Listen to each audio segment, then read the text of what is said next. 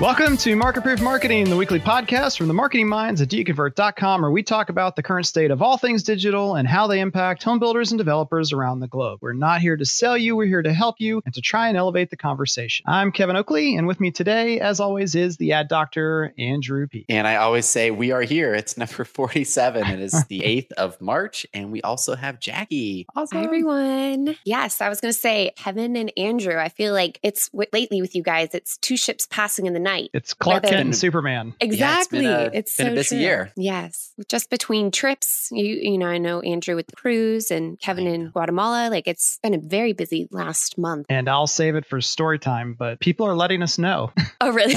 oh, yeah? In a very Man. kind way. Um, they're like, Sorry. well, I'll save it. Eh, I don't want, I don't want to get too far ahead. All right, good. well, let's jump into it. Well, first, be- actually, Jackie, before you start, Before I just have to say it was a blast listening because I I Oh, added the bumper music to last week's episode that you guys hijacked, Mhm. but I didn't listen to it at all and ahead of time until I was on the plane back from Guatemala. And the proof is that at the end of the episode, Mike's like, uh, "Yeah, Kevin's probably going to add his own take on IBS or something here, so we'll we'll do that." But Andrew, take us out. And I was like, "Oh shoot, I should have uh, Oh my I should god. have done that." Should have listened to the whole thing. But it was great. You guys did awesome. Yeah. Everyone did an awesome job. So Yeah, it was it My- was awesome. yeah, Mike said no edit. So, I mean, if he says no edit, Right. then I was like, well, then I don't No even need to listen to this. So I'm just going to I don't turn blame the music on. Good stuff. That's awesome. It was funny. It was great. Yeah. Fun times. Yeah. All right. Sorry, Jackie. Take us take us into story time. So, story time this past week. So, diving in, this time of year, online marketing makes a huge impact on me personally, more so than any other season. And if you're living somewhere cold like me here in Pittsburgh, it's Mm. hibernation season. And no one wants to leave their house unless they absolutely must. So, because of this, I personally am spending way too much time in front of my computer and on the phone. Mhm. And if I'm not out shopping, I'm online looking. Who isn't? So I recently called a home builder and I was surprised by my shopping experience. And Uh-oh. I don't know if I can mention, you know, the fact that it was a secret shopping more or less situation for me. You just So- did. So, so you I, can. I just in case shopping. it, in case, yes. So I was Love it. secret shopping and I had stumbled upon their website and called to ask a few questions about a community and a Uh-huh. few quick move in homes. So the first call in, I was met with no excitement and Oh. they were reading verbatim to really what I was seeing on the website. And any simple questions I had, I wasn't really getting any clear answers. And the end result of the call, it, which was 10 minutes, it was being passed off to the community sales rep. Hmm. So I essentially was told everything I already knew and felt that that initial call was a waste. so just because I know some people are thinking like, well, that's because you asked really hard questions, Jack. Like Okay. you're saying no, but like, can you give us an example of, of Yes. one of Oh, the types absolutely. of questions you asked that? So, s- simple questions that I asked, and I try to keep it as simple as I could, were this community, what amenities are there? Is there a pool? And the response was, um, uh, I'm reading through the, the list I have here to see if I there's. feel like that's a pool. something that is something so obvious. Like, of course there's a pool. Of course there's not a pool. Like, Yes. that should be. And like, or, or I get you would silence. expect, right? Well, the silence may have been better than saying Right. I'm looking through the list here on the website. Yes. right? Oh So- no, I know. And just little things where as soon as she was like, let me pull up the community on our site. And I'm like, well, I have it right here. I could probably read it to you. I could probably read it and let you know what I'm I'm seeing. Uh-huh. So that was that was the first call. So then I decided to call in again to see if I would have someone else pick up how that experience would be. Uh-huh. And the second time around, I didn't get a single pickup over three days. I Oh. called twice for three days, morning and afternoon, and I hmm. didn't get a call back. Different So time of it- day, different like yeah, different time okay. of day. And it was weird. Like it actually, even though I was there for the point of just kind of, you know, shopping and seeing how well they, you know, they do in a sense, it still left me so frustrated, disappointed. And honestly, if I was a, a customer trying to put myself in that prospect's shoes, I would want to look elsewhere. So as you can imagine, my first impression was already tainted within minutes. And I Mhm. thought, if this is how I was handled, wanting to just ask a few questions, how would I be treated as a paying customer? So, as a company and brand, you create marketing to be a driving force to initiate the next step for a prospect. So, with my recent experience, the marketing failed because the pass off was not successful. And then all those pieces, I know, you know, for the most part, everyone knows they work together as a Mhm. cohesive unit. So, if one isn't doing its job well, everyone is everyone fails. So my takeaway is that if you create marketing, follow through with customer communication and make it easily accessible. So if I'm going to list a phone number, email on any marketing pieces I were to create, you and same with everyone else, you must be reachable and knowledgeable or else it ruins those efforts and time you put into it. I, I want to be totally snarky and just say cute story, sis, but the reality is we need more leads. Yeah.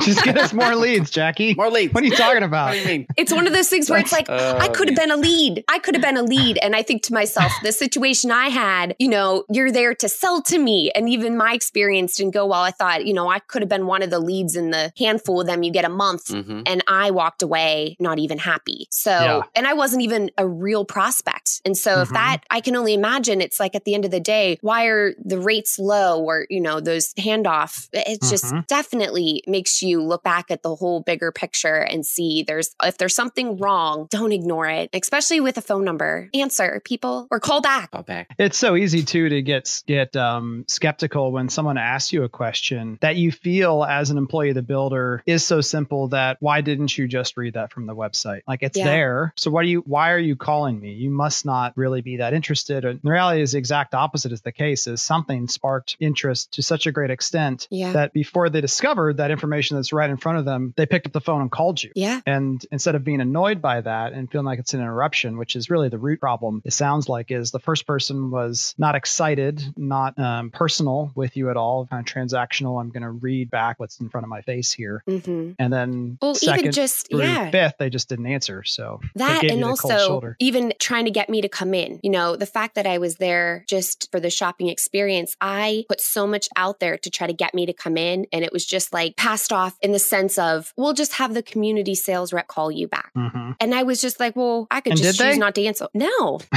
right? they did not. Oh my goodness. That's so crazy. you had the lead, you had the potential, and it was very interesting. And I'm, you know, I'm sure. Okay, not don't say who it is, Jackie, but Okay. on like small builder to large builder, what size was this company that you shopped? large. okay. Mm, That's even it's more understandable, but then it's also worse, right? It's more understandable because larger, it's hard to have good processes everywhere Yeah. that you are, but also the opportunity and the what you're losing there if Mhm. that same experience is duplicated a thousand times in a month or Mhm. more. Like as a caller, sad. I don't want to feel like the fifth call of the day. You know, I want to Mm. feel like the one. And and that's a lot of times that's what people treat it as. You know, when they're spending this much money, they want that special treatment and to be Mhm. kind of almost you're selling to them to get them to come in. And I didn't feel that. I almost felt like I was trying to sell myself to get an appointment. Yeah, so that's odd. You think, uh, as far as the process, monitoring if they have, you know, some type of call tracking software like CallRail, uh, the missed call rate would be something on the marketing side. At least if I was Yeah. in a builder and like, okay, what's happening to the leads that I'm generating? If I'm Mhm. getting like, hey, where's why aren't the Facebook ads working that you asked for this big budget for? And then you look at the missed call rate in CallRail and it's 30, 35, whatever percent, and you can see it spike on certain Mhm. days or after certain times. You're like, well, come on, there we go. Here's some data. yeah. definitely. And this is a This is good example though of you can have a the right tool like CallRail Mhm. But if you haven't set it up properly, it's certainly completely possible that every one of those calls is being tracked in CallRail as a completed call if it ends up being answered and going through the Oh. builder's own voicemail system. Sneaky, Mm, sneaky. Yeah. So this is why details matter and you have to Mhm. always be inspecting what you expect and why we always talk about the fact that technology only does one thing consistently and that's break after you get it in place and it's all working well then one day it just stops. And so you've got to be checking on this stuff regularly Mhm. because they may think that all the calls are being answered as Yeah. from a management perspective. Not good. Not good. That Very true. That ties into my story Uh, details. Perfect segue. awesome. You're, you're brilliant. So about um what's time? Is it three? About half an hour ago, I got off a call with a Google rep. Oh boy. But they were from Mm. data at Google, which sometimes Google subs out their Google reps and it's some like in partnership with Google. If you read like a little headline underneath their uh Mm, their email. So you're like, okay, I'm gonna ignore those people. They're not they're not real. But this is a real person in Mountain View, California at Google. I'm like, okay, I'll give them some time, half an hour, da da da da. And she was so like everything's going good in the campaign. She's like, Oh, I'm so proud. Like you guys are actually doing stuff that like is new. Like most people one, they won't answer the phone, they won't talk to us, but two, like they're doing things from like 10 years ago. I'm like, Yeah, well, you know, we, we try to have have good results and make it work.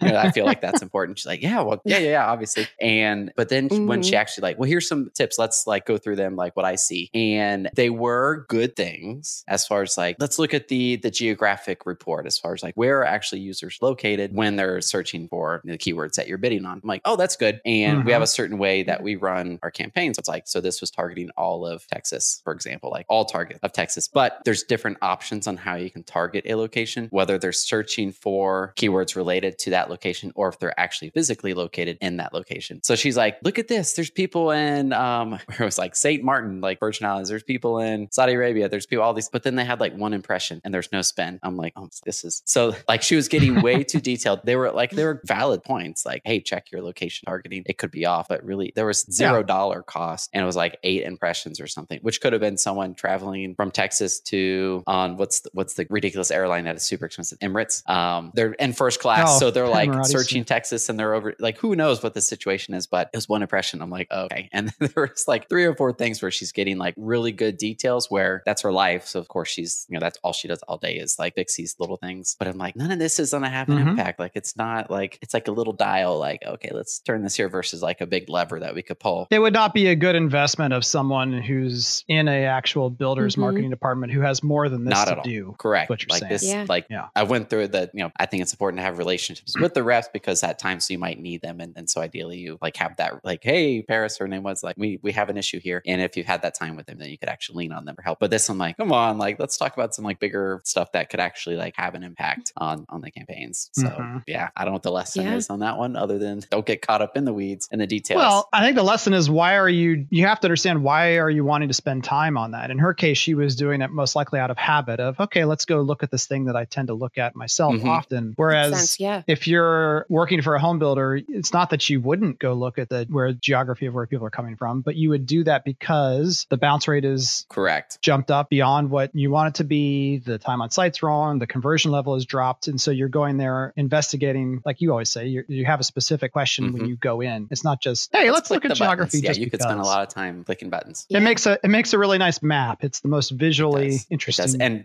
report. and part of that there and facebook does it too like all the if they could fix this culture of course they need something to quantify like our reps did this with our um our clients the advertisers like they have a list of things to do so i and i know that so i'm like hey paris can you just send Mhm. us your send us your list of things that you think we should do and then if it makes sense we'll knock them out and you'll really you won't have to like stress out about them because otherwise she'll be like every couple weeks like hey let's get this done instead of just here's the list thanks yeah yeah. Mm, fun stuff Yeah. Wow. Well, my story time is my chance to give my thoughts on the Builder Show since I wasn't part of the hijacked episode last week, and to talk about one of the most interesting gifts that I've ever been given uh, during our time in Guatemala. For those of you who don't uh, follow me on on the socials, uh, so I'm just going to go rapid fire through some of the questions you guys covered. Uh, the first is just any common themes or topics that I noticed being discussed in the hallways or at different sessions. I think um, technology was certainly a common theme. More openness to Mhm. technology, almost a hubris towards that is the solution, and I don't know why or how, but I want to find the technology that's going to solve my problem because now I believe in technology. it was uh, so, so sometimes a little bit manic or uh, not really focused, but that was definitely a huge topic of conversation. Um, another big one was just the rise of the humans and, and the importance of, of humanity in marketing and sales Mm. which is an interesting counterbalance to that other big topic of, of tech and AI and how that's going to work. Um, my favorite people that I got to meet for the very first time, anyway, I got to see Chris Sanchagrin in person from Cannonball Moments. Guy is enormously tall.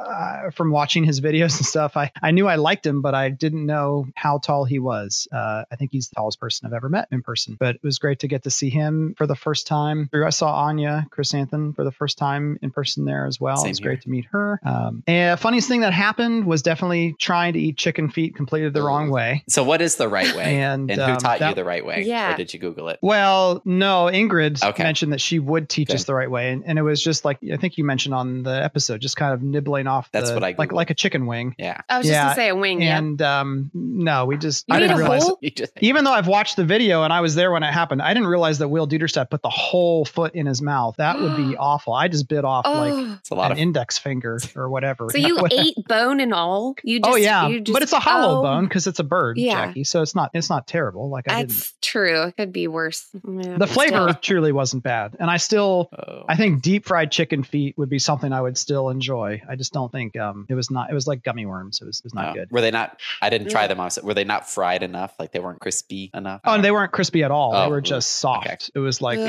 Ugh, like steamed or coated with something. Okay. Yeah, it was not. was not- mentioned the joke of being on Fear Factor. I feel like that Mm. would be something that. Yeah. Yeah, I'd and I never thought I would be a good episode on that or a good contestant on that, but I think now I might be I able to do it. be time Yeah. machine. The biggest surprise was, and I maybe shouldn't have been surprised about this, but how many people said very, very nice things about um, all of us and the podcast in general. You know, we see the numbers. We average around three to 400 people an episode that listen, but they're just numbers and you can see where they are. But you're kind of like, is, are these real people? What's happening? Mhm. And I think it gave people a good excuse to come and talk to me, which was nice too, because maybe I'm just really scary uh, looking. I don't know, but super oftentimes scary. people are they're they're intimidated. They think they're going to interrupt us or bother us somehow, like we're deep in thought in, in the corner or talking to No. someone else. But people were very open to come up and say hello and to say they listen to the podcast and just fu- lots of fun stories about it, where you know people mandating that other folks in the company listen to it because of a particular thing or Mhm. one person asked me if I worked with one of their competitors, and I said, no, we, we don't work with them. And they said, well, I know they listen to the podcast because every week after you guys say that you should do something, they're doing it. Um, I thought that was interesting too. That's funny. Wow. Well, I could be the opposite. It was really nice actually. to- They would be. They Yeah. would be doing it 1st Mhm. Oh, that's funny. That's funny. Um, and then the sad part is I didn't really get to attend very many sessions. I got to see um, the very beginning of the sales rally, which I heard awesome things about. I got to see all of the Do You Convert sessions. So I guess I should clarify that. I, my, my main goal was just to get good photos and, and videos of everyone and the sessions from the team. But I didn't get to attend many outside sessions. So unfortunately, I don't have as much to contribute to that other than I did get to watch Andrew Garberson's talk about Data Studio, which was awesome. He always has good jokes. hmm And he does a really good job of like doing the active polls and using Data Studio at the same time, like using the technology he's talking Mm. about during Yeah. it, which is super cool. I think people are like, wait, that's that's real? Like that actually just happened. Yeah. Yeah, it's pretty cool. and Yeah, and I'm pretty great. sure half the audience is just saying that guy is dreamy. Like I, he's someone I met in the hallway. I was like, "Where where are you going next?" And and they said, "I'm not sure." I said, "Oh, I'm going to go see Andrew Garberson." And their eyes lit up, and they're like, "Oh, I want to see him." I That's- was Oh my like, "This is a little bit weird, but okay." It's weird. Oh, that's hilarious. He is married. Everybody, Yes, so just taken. back away. Oh man. All That's right, awesome. let's uh let's shift over to the news.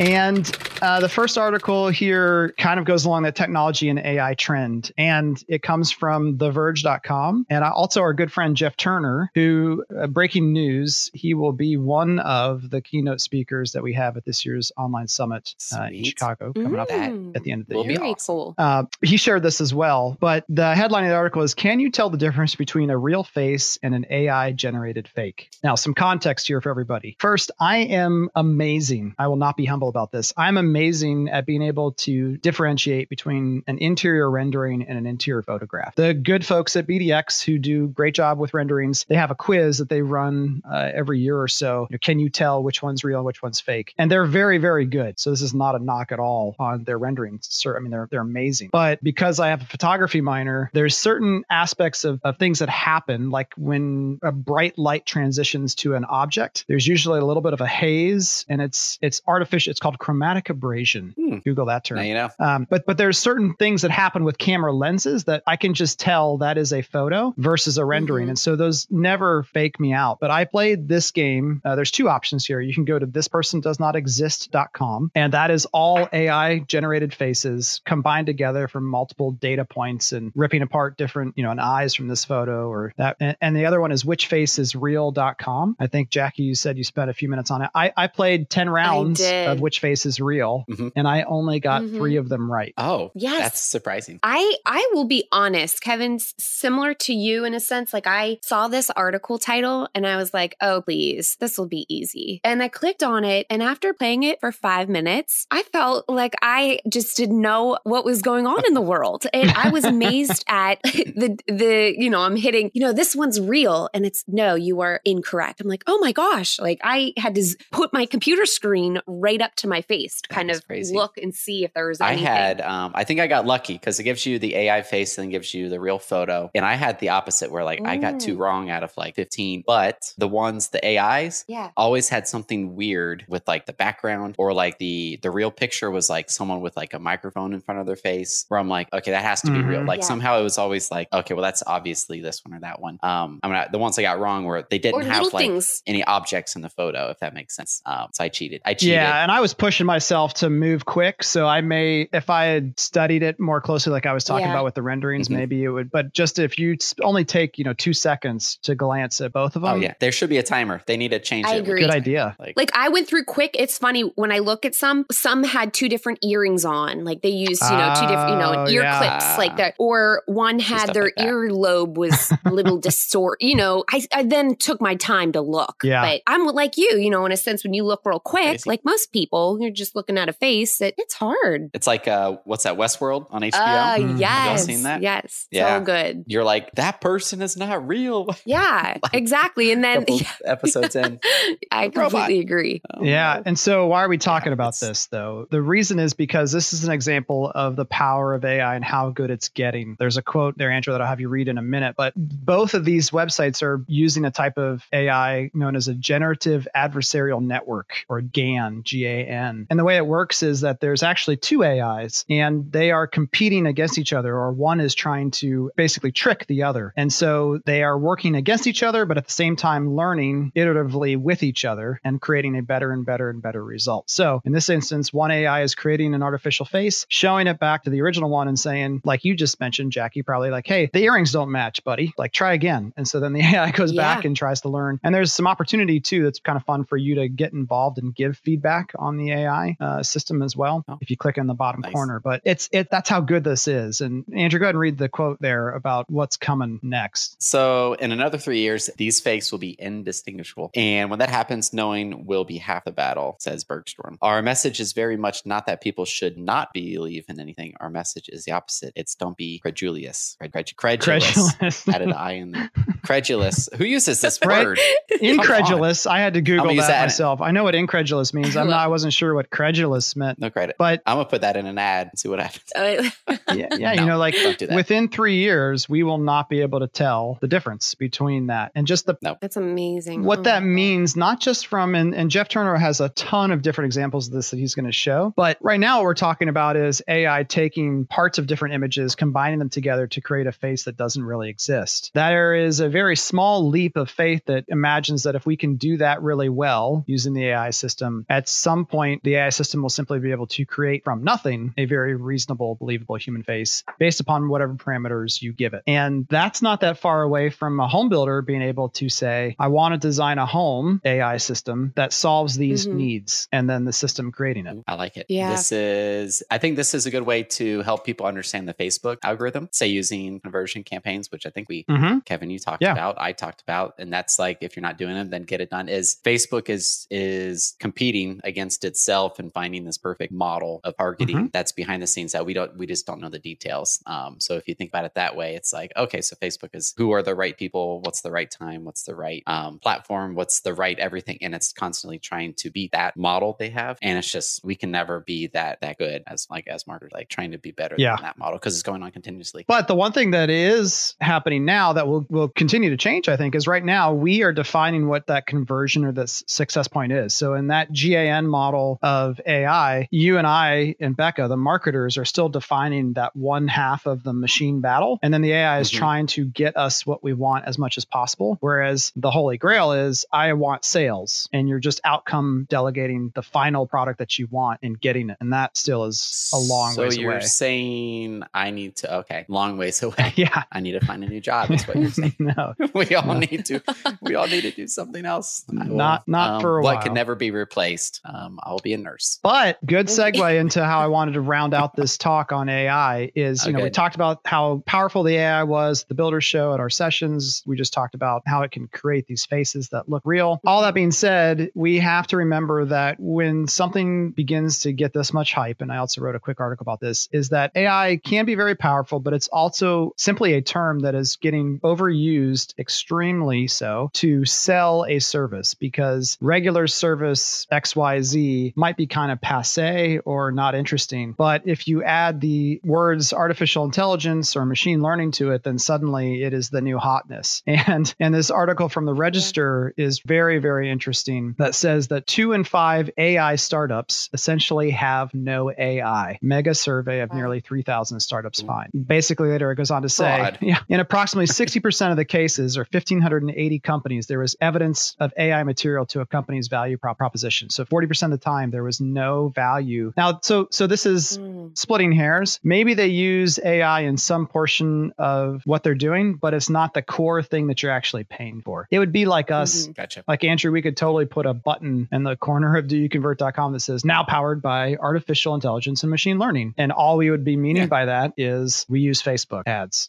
right? That would be Yeah, That's not disingenuous. nice. Mhm, It would be. So that makes sense. it's just when you're evaluating new technologies and new opportunities, this is why you need to understand and start to have some of these definitions down of what is this stuff and how does it work. Not that you're going to program an AI yourself, but just like in the beginning with banner ads on the internet, you have to have a way to be able to vet every opportunity and thing Mhm. that you're going to test and invest in to some level, or find a partner that you trust that you can get them to vet for you. But it's uh it's an opportunity that people will take advantage of, and home builders again are a ripe tar- target for any type of stuff like this because there's so many dollars involved in our business. From a Mhm. Well, they make a million dollars profit by selling three homes, so certainly they could afford buying our service. Very interesting. On to the next one. Yeah, let's shift over to This is a fun one. an ad doctor special right here. Yeah, this is a special one. Um, it'll be quick. So Google Ads Manager will will move to first price auction. Like what what does that even mean? Um, so first, if you don't understand how Google has their auction in place for how you actually win your placement either on a website or on Google search, um, I'd say go on YouTube and there's a great Google made video of how it works. You could see images and stuff. But essentially, if I'm bidding, um, here's a quote. This this says it better. For example, if the highest bidder bid bidded placed a bid for five dollars an ad, and then the second highest bidder was three dollars, then the highest bidder would pay a penny more than the second highest bidder. So that'd be three dollars and one cent, right? So they're moving to the Right. first price auction. So I bid five, so I will now pay five. Ooh, sounds sounds frightening. That doesn't sound This like is an like- auction, really, or just it an doesn't auction. sound with, like an auction. I guess it prices. is an Yeah.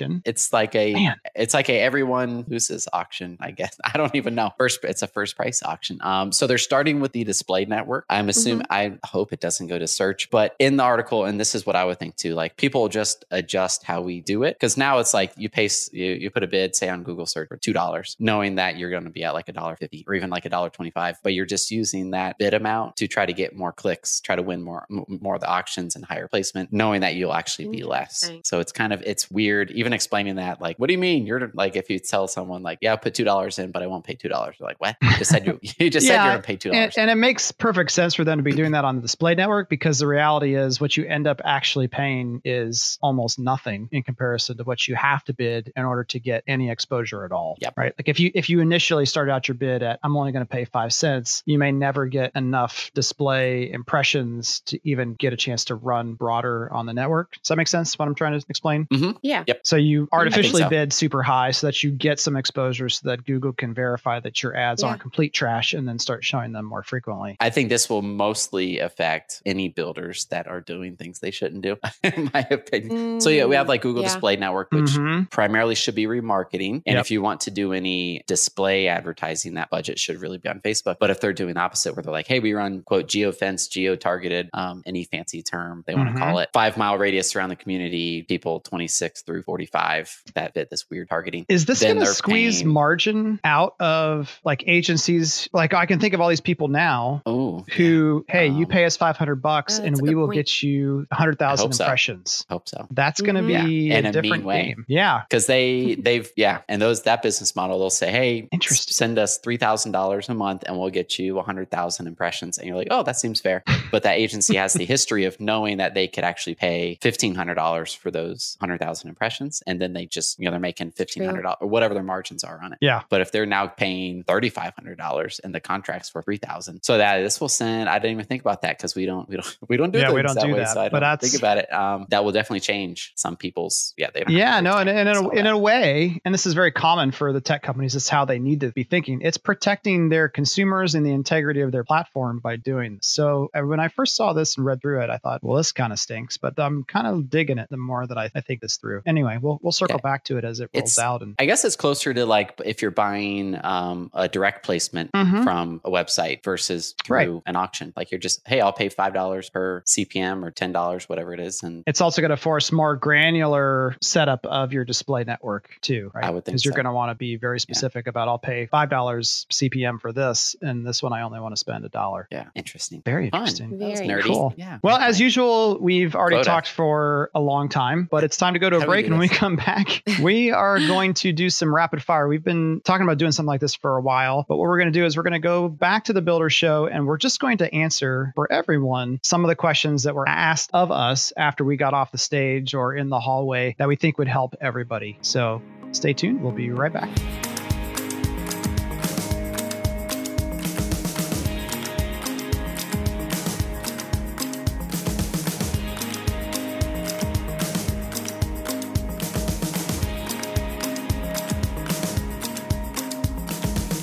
All right, and we're back with the questions that were asked of us after we got off the stage at our talks or in the hallway at the Builder Show that we think will be beneficial for everyone to listen to. So, just to keep the flow going, Jackie, we'll have uh, you ask the question. You don't have to use your secret shopper voice. You just use your regular voice. Uh, Awesome. Question. I won't just I won't pull out an accent.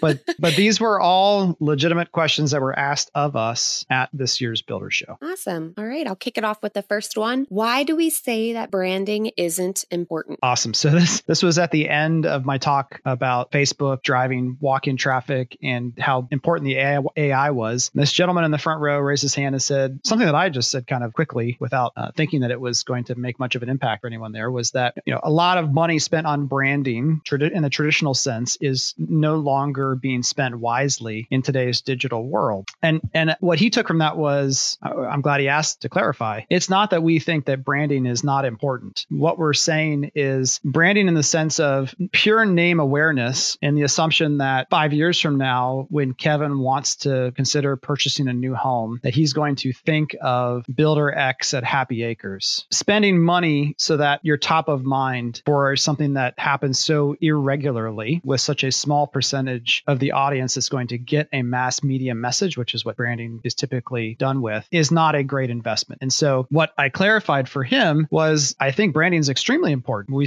we've talked about this a lot recently that the, the best SEO strategy is to have someone Google your own brand name. You're going to win that one. You're going to be highly ranked in that term. So branding is important. I just think that still as builders, we think about it backwards, where once someone enters into our funnel slash ecosystem, branding becomes extremely important. And especially after they purchase from us in that construction experience, uh, moving in, selections, all those things, branding is extremely important. And I think most importantly and most abandoned by builders is branding after they are living in the home because now they're actually part of your true community. They have made an ex- expensive purchase from you that they are going to be paying for every month for the next 30 years or so. And yet Mm. we want to spend money on billboards and radio and television and building the brand in air quotes before they ever care about the message. And I think if builders would invest the same amount of time, energy, and money after the transaction was closed on maintaining that relationship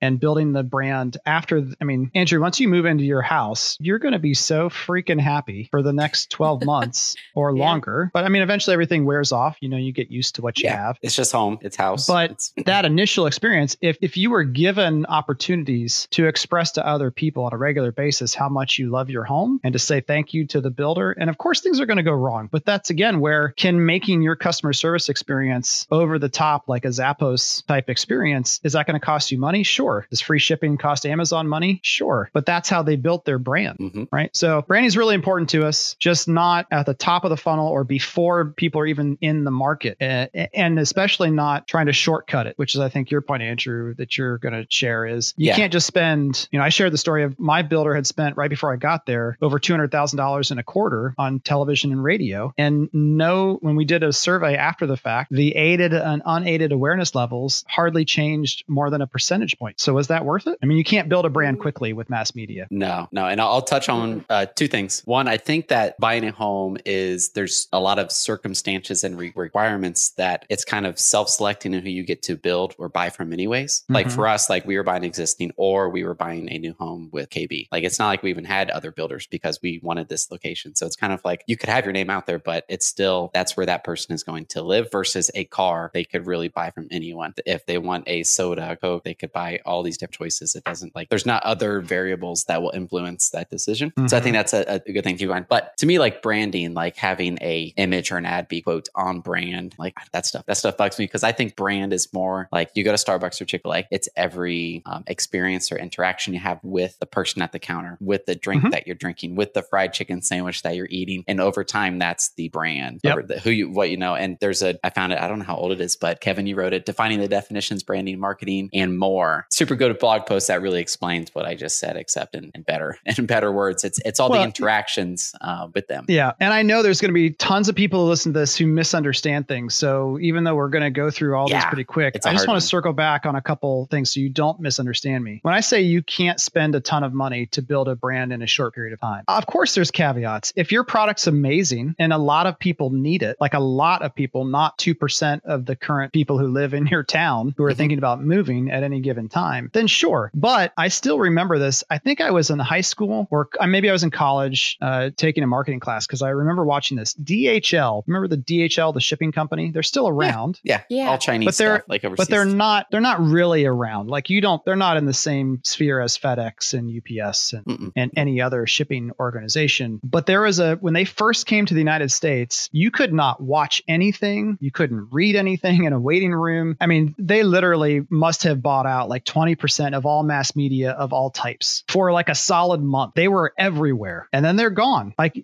I just think Yeah. about all the money that they spent and they could have simply Mhm. lowered their costs, they could have provided greater service. There's all these other things and that is building a brand. I just what I'm really railing against is this idea of traffic's down. We could call the ad doctor and make our campaigns better, more efficient, whatever. Or we could create a new radio jingle. You know, I, the fact that anyone would go to to radio jingle is, is, is crazy to me. And then Starbucks, Starbucks is so interesting because I don't actually buy from them that often. I don't. I mean, I work from home upstairs most of the time. So when I travel, I certainly go to Starbucks. But they are the only food slash beverage company who I actually have installed the app and use it to pay for their service. It's interesting. And you're, I'm there like Ah, four or five times a week because I pass by four of them to get 10 minutes down the road. And yeah, so it's, And but Chick why do Fil I go A. there? Yeah, same with Chick fil A. The, the Chick fil A app is another one where I ha- still haven't installed it, but it's the only other one. It's just interesting that you chose those two that I've ever even considered. It's- do I want to yeah. install this? And that goes back to not the fact that they have one or don't. I mean, everybody now has an app or food, but I've chosen specifically that there's something about the experience and how it integrates with the overall feeling of going to Starbucks and fitting into that tribe, being a good customer, even of, well, I want to pay with the Starbucks app because that's going to go super fast and it's never a problem and I get points. And Mhm. there's just it, it's so detailed and complex that it's again not just a billboard or any Mhm. any advertisement it's the whole like you said the whole experience Good. I think Right. that would be the longest. I think that would be Yes. the longest one. Good, that which is still like it. oh, one more thing to add on that. I think that word branding means so many different Mhm. things to so many different people and to different agencies, Right. consultants. Like that word brand is like it's abused. So we just need to pick a different word um and not Yeah. use that. Like okay, and and ran. Very Yeah. broad. I agree. Yeah. you could almost say the more meaningful purpose of brand in a lot of senses of the word is culture and reputation I like that. That's better. Yeah. you know like a Mm, combination yeah. of those two things you got the culture of chick-fil-a that says we do everything well we are polite we are caring my we pleasure. in a sense love our customers hmm and then you have the reputation of having that experience met Over and that culture and over. met over and over and over again yeah Yeah. Yeah. I've never Okay. Yeah.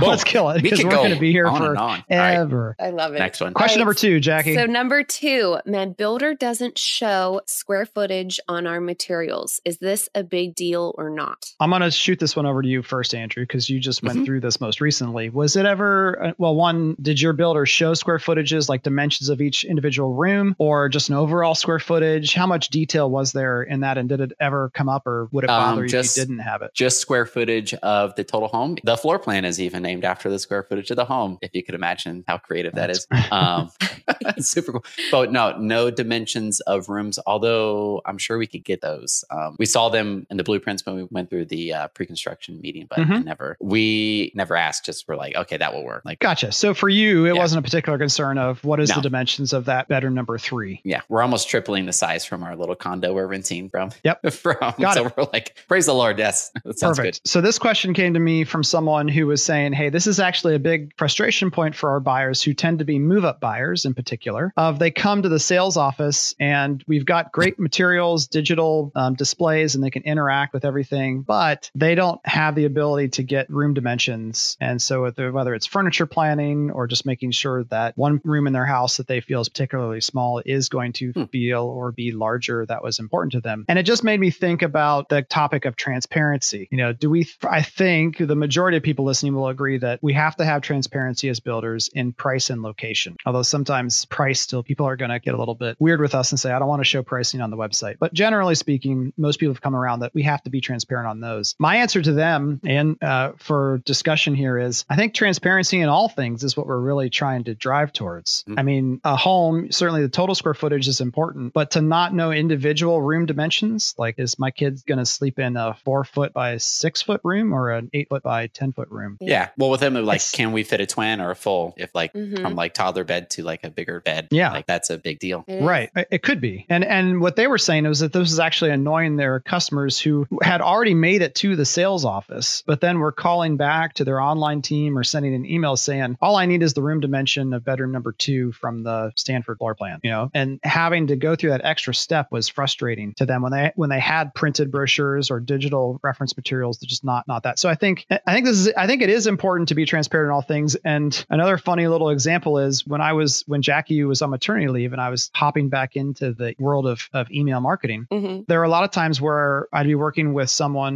on featuring specific inventory homes. And the way the template was set up and the way that even their base homes were set up was they would have square footage, but their inventory homes did not have specific square footage necessarily listed out on their site. And so I would have to pull up Zillow Okay. to get the actual square footage information to put Yeah. in. So and Zillow was getting it from somewhere. Really Mhm. interesting. Yeah. Yeah. So, I mean, just this is why the Zillows of the world, and by Zillow, I mean any type of online aggregation syndication platform wins, is because, I mean, they're training me just by that silly behavior. If I want to know the square footage of something, I, if I go to Zillow, I'm more than likely going to get it. I agree. And you don't Right. want to train your customer to have to go anywhere else to get information on you, No. particularly.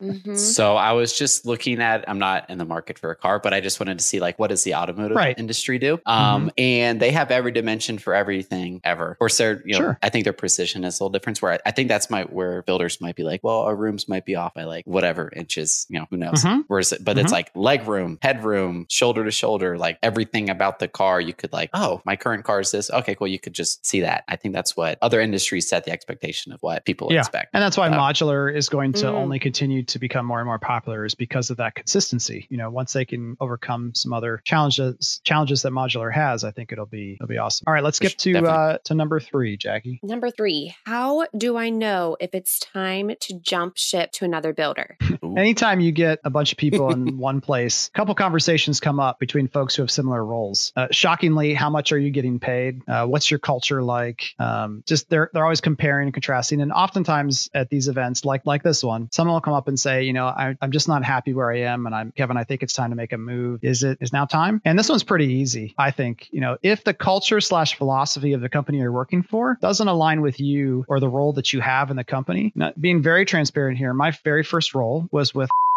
in Columbus, Ohio. It was a great learning opportunity. I love the people I worked with. There's a lot of good things about the company. And I've heard that even the things that are not good, from my perception there at the time, have improved. So this is not like I'm not condemning them at all. but at the time, that company didn't care as much about their employees or culture. They were lower quality, they used lower quality construction methods, different different challenges there, right? And so as a marketer, it was a tough place to be. They didn't care as much about marketing. It was not a core competency of theirs. They didn't believe that marketing was having an impact on, on their end sales results. And so they didn't want to invest in the department or me necessarily and grow. Pr- pretty easy. If you're in that scenario where your builder doesn't believe in the importance or the capabilities of marketing to impact business and you're a really good marketer, it's probably time to jump and you don't have to overthink it. And now the caveat there is if you're good at what you do and not just you think you're good at what you do. And so that might require some exploration outside of your own bubble and talking to other folks to figure out, am I really good or am I just good in my my own little pond here of, of the company that I work for. But if you're good and the culture and philosophy doesn't align with you personally or your role, make make a switch. It's it's pretty simple, I think. Any other thoughts from you guys? My quick one is yeah, Yeah. if you believe in digital, which is a weird thing, it's like we are obviously digital. You know, of course, we were biased towards that, but like if that's not a uh, important thing where you build or the builder you're at, like I feel like long term, like you're just getting more and more behind. Mhm. So it'd be harder to catch up to like if you go to Mhm. another builder, say in a year, you like you have to have a new job. They're letting you go or you're moving and so you have to have a new job. And you're like, oh, we didn't do that yet. We only spent 200 a month on Facebook ads when that current builder is spending 20,000 a month. But I think they'll be like, oh, I don't know if you can serve us well compared to say someone else they interviewed that is used to managing 10,000 or 5,000 or even 2,000 a month, um, just based on, on those things. So you wouldn't have the experiences to have just the off the hand, like talk about the campaigns and be able to just comfortably talk nerd with hopefully say you're, say you're like Yeah. Marketing, whatever, and you're talking with the marketing director and they're really digital. They will be like, Mhm. they'll know you're not fluent in it. So it's kind of like you need to Yeah. I don't know. I'd, I'd be worried about about long term. Like, ugh, it'd be really hard to catch up. You have to at some point. Though. Yeah. And and even just going from more the business side, but also personal in a workplace. And I, I just see this sometimes a lot with crazy work environments. You know, I feel like if it's a toxic environment, you know, that plays a huge role on you personally. Mhm. And just even the fact that, let's be honest, you, you're at work sometimes more than you are even at home. So you want to somewhat enjoy the environment you're in. You don't want to constantly be dreading going to work every day or you just, you know, hate what you do. Sometimes I start thinking that's sometimes a red flag. Oh, that's yeah, that's sit- that's what I mean. You just I jump agree. at that point. Um, exactly. but to be the only clarification here is that doesn't mean that if your boss doesn't immediately see what you're trying to convince them of that that Mhm. that that's not what I'm talking about at all. No, what I'm talking no, no. about is like the first builder that I worked for, it was very clearly laid out to me that we really like you here, we like what you do, but marketing is not important to our success. Mm-hmm. It's like, oh, okay, call the headhunter back. Uh, hey, I'm interested now, and let's see what else we got going on here, right? So you're going to have conflict, and you're going to not everyone's going to see. I'm not saying have a fit and then leave. What I'm saying is, if it's very clear that culturally and organizationally, what you specialize in is not seen as as important to that organization, Yeah. then it's probably time to time to move on. Awesome. Jumping right into the next question if you guys are ready. Yeah. Ready? Okay, awesome. What was it called where you upload people from the CRM to Facebook to see Facebook's contribution to walk-in traffic? Do you like how that was worded? So that was a copy and paste. I'm like, this is this is good. But, um, yeah, Kevin, you actually talked about this during your talk during um, Sales Central. So, but I got the Yep. question somehow. But it was I'm like, this was totally Kevin's talk.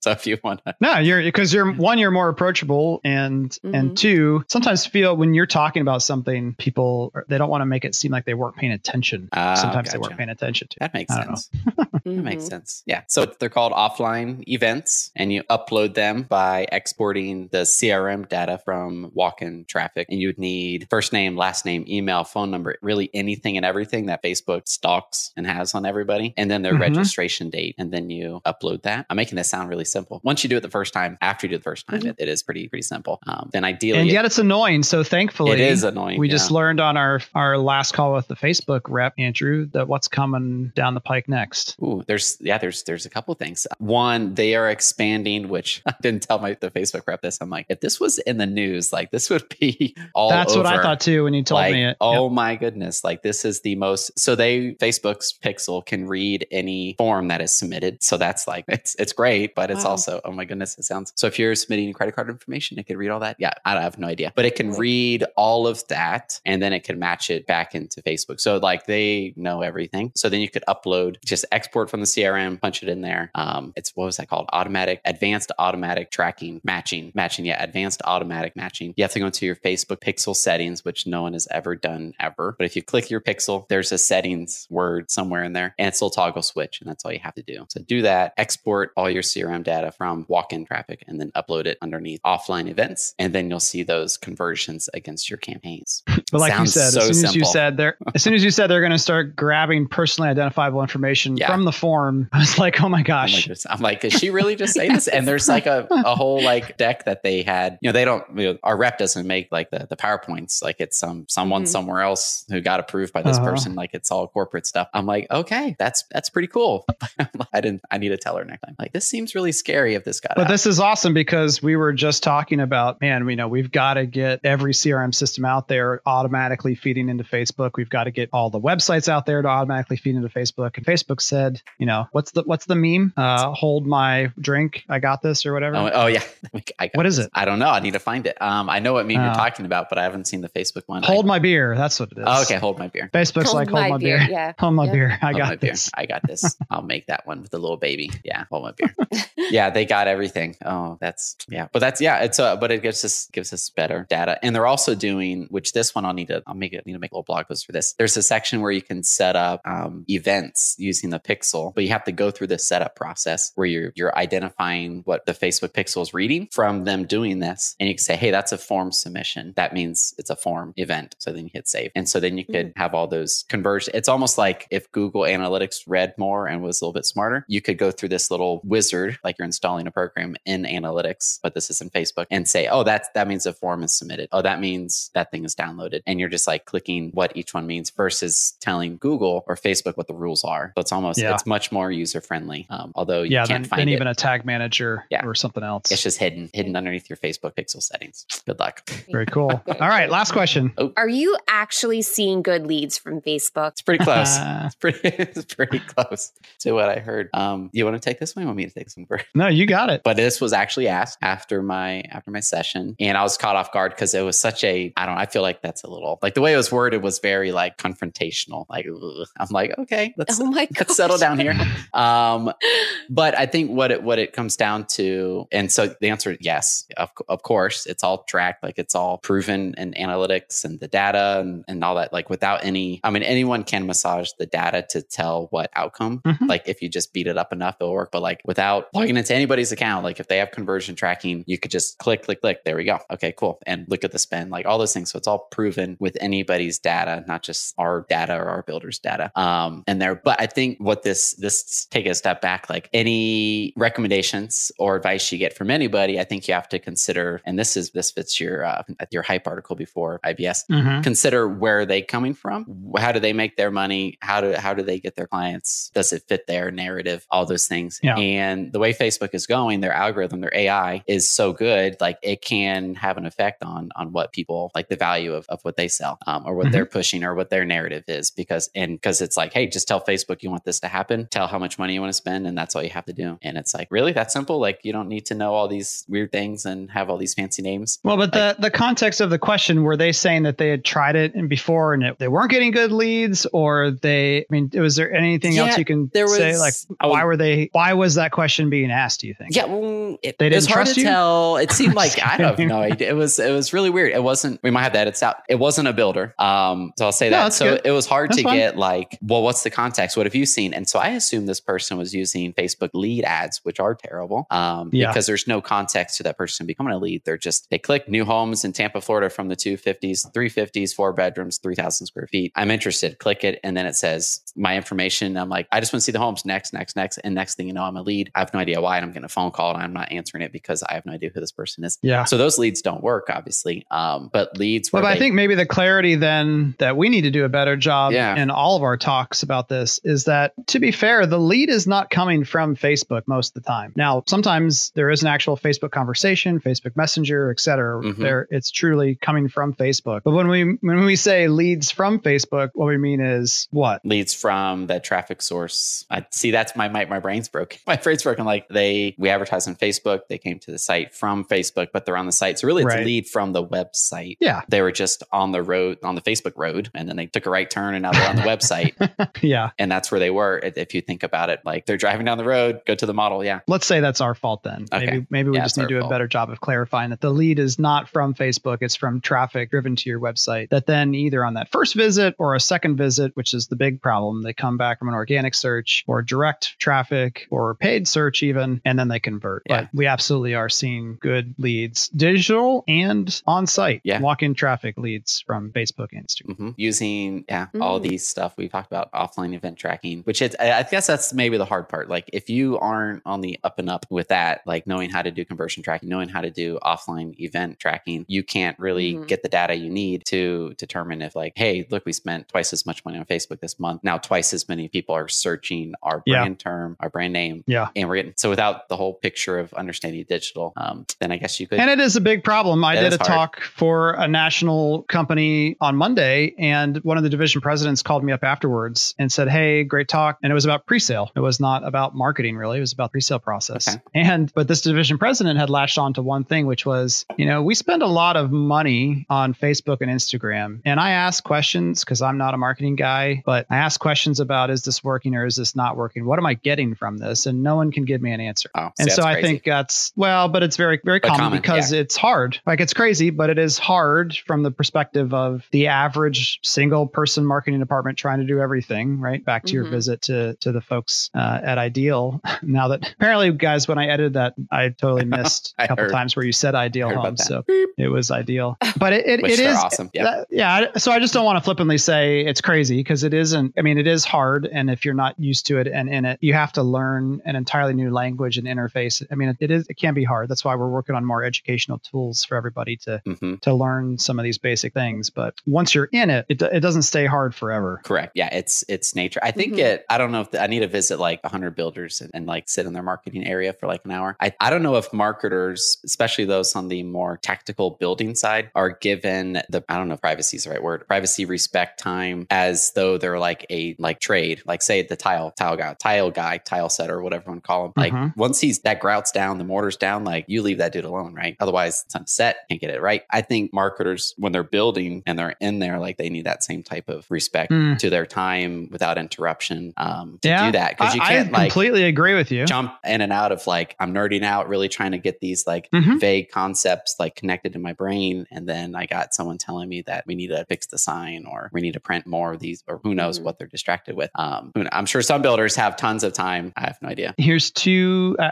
again, I completely agree, but there here's two quick thoughts that I have on that. First is that it's usually the marketer's Mm. fault because they want to appear like they're able to help anything and do anything at a moment's notice. So just I have a completely always open door policy. I'm happy to take on any additional task you leave at my door. Right? They just don't. They don't have systems and processes in place to communicate how and how how they're doing what they're doing when they're doing it to anyone else, and so no one else ever gives that respect to them in that way. That makes sense. Mhm. And then the other thought I have is I think I've told the story before, but how many times I would work on a project from eight o'clock at night until one in the morning every day for a week. And then the project was done. And I still worked a normal. So I think that's where the old curmudgeon in me doesn't have a whole lot of sympathy either to say if you're trying to build something new and you're trying to do it in the midst of the everyday, like good luck. And that, you know, just you've got to find other time. I mean, no one's going to walk into my family room at 11 o'clock at night, not. I hope, and ask for a new flyer. Yeah. So if I was going to crank away on a new project or to build something, Yeah. then that's when I was going to. Do. Or right now, Friday afternoons, right? Mhm. That's the that's the good time. Exactly.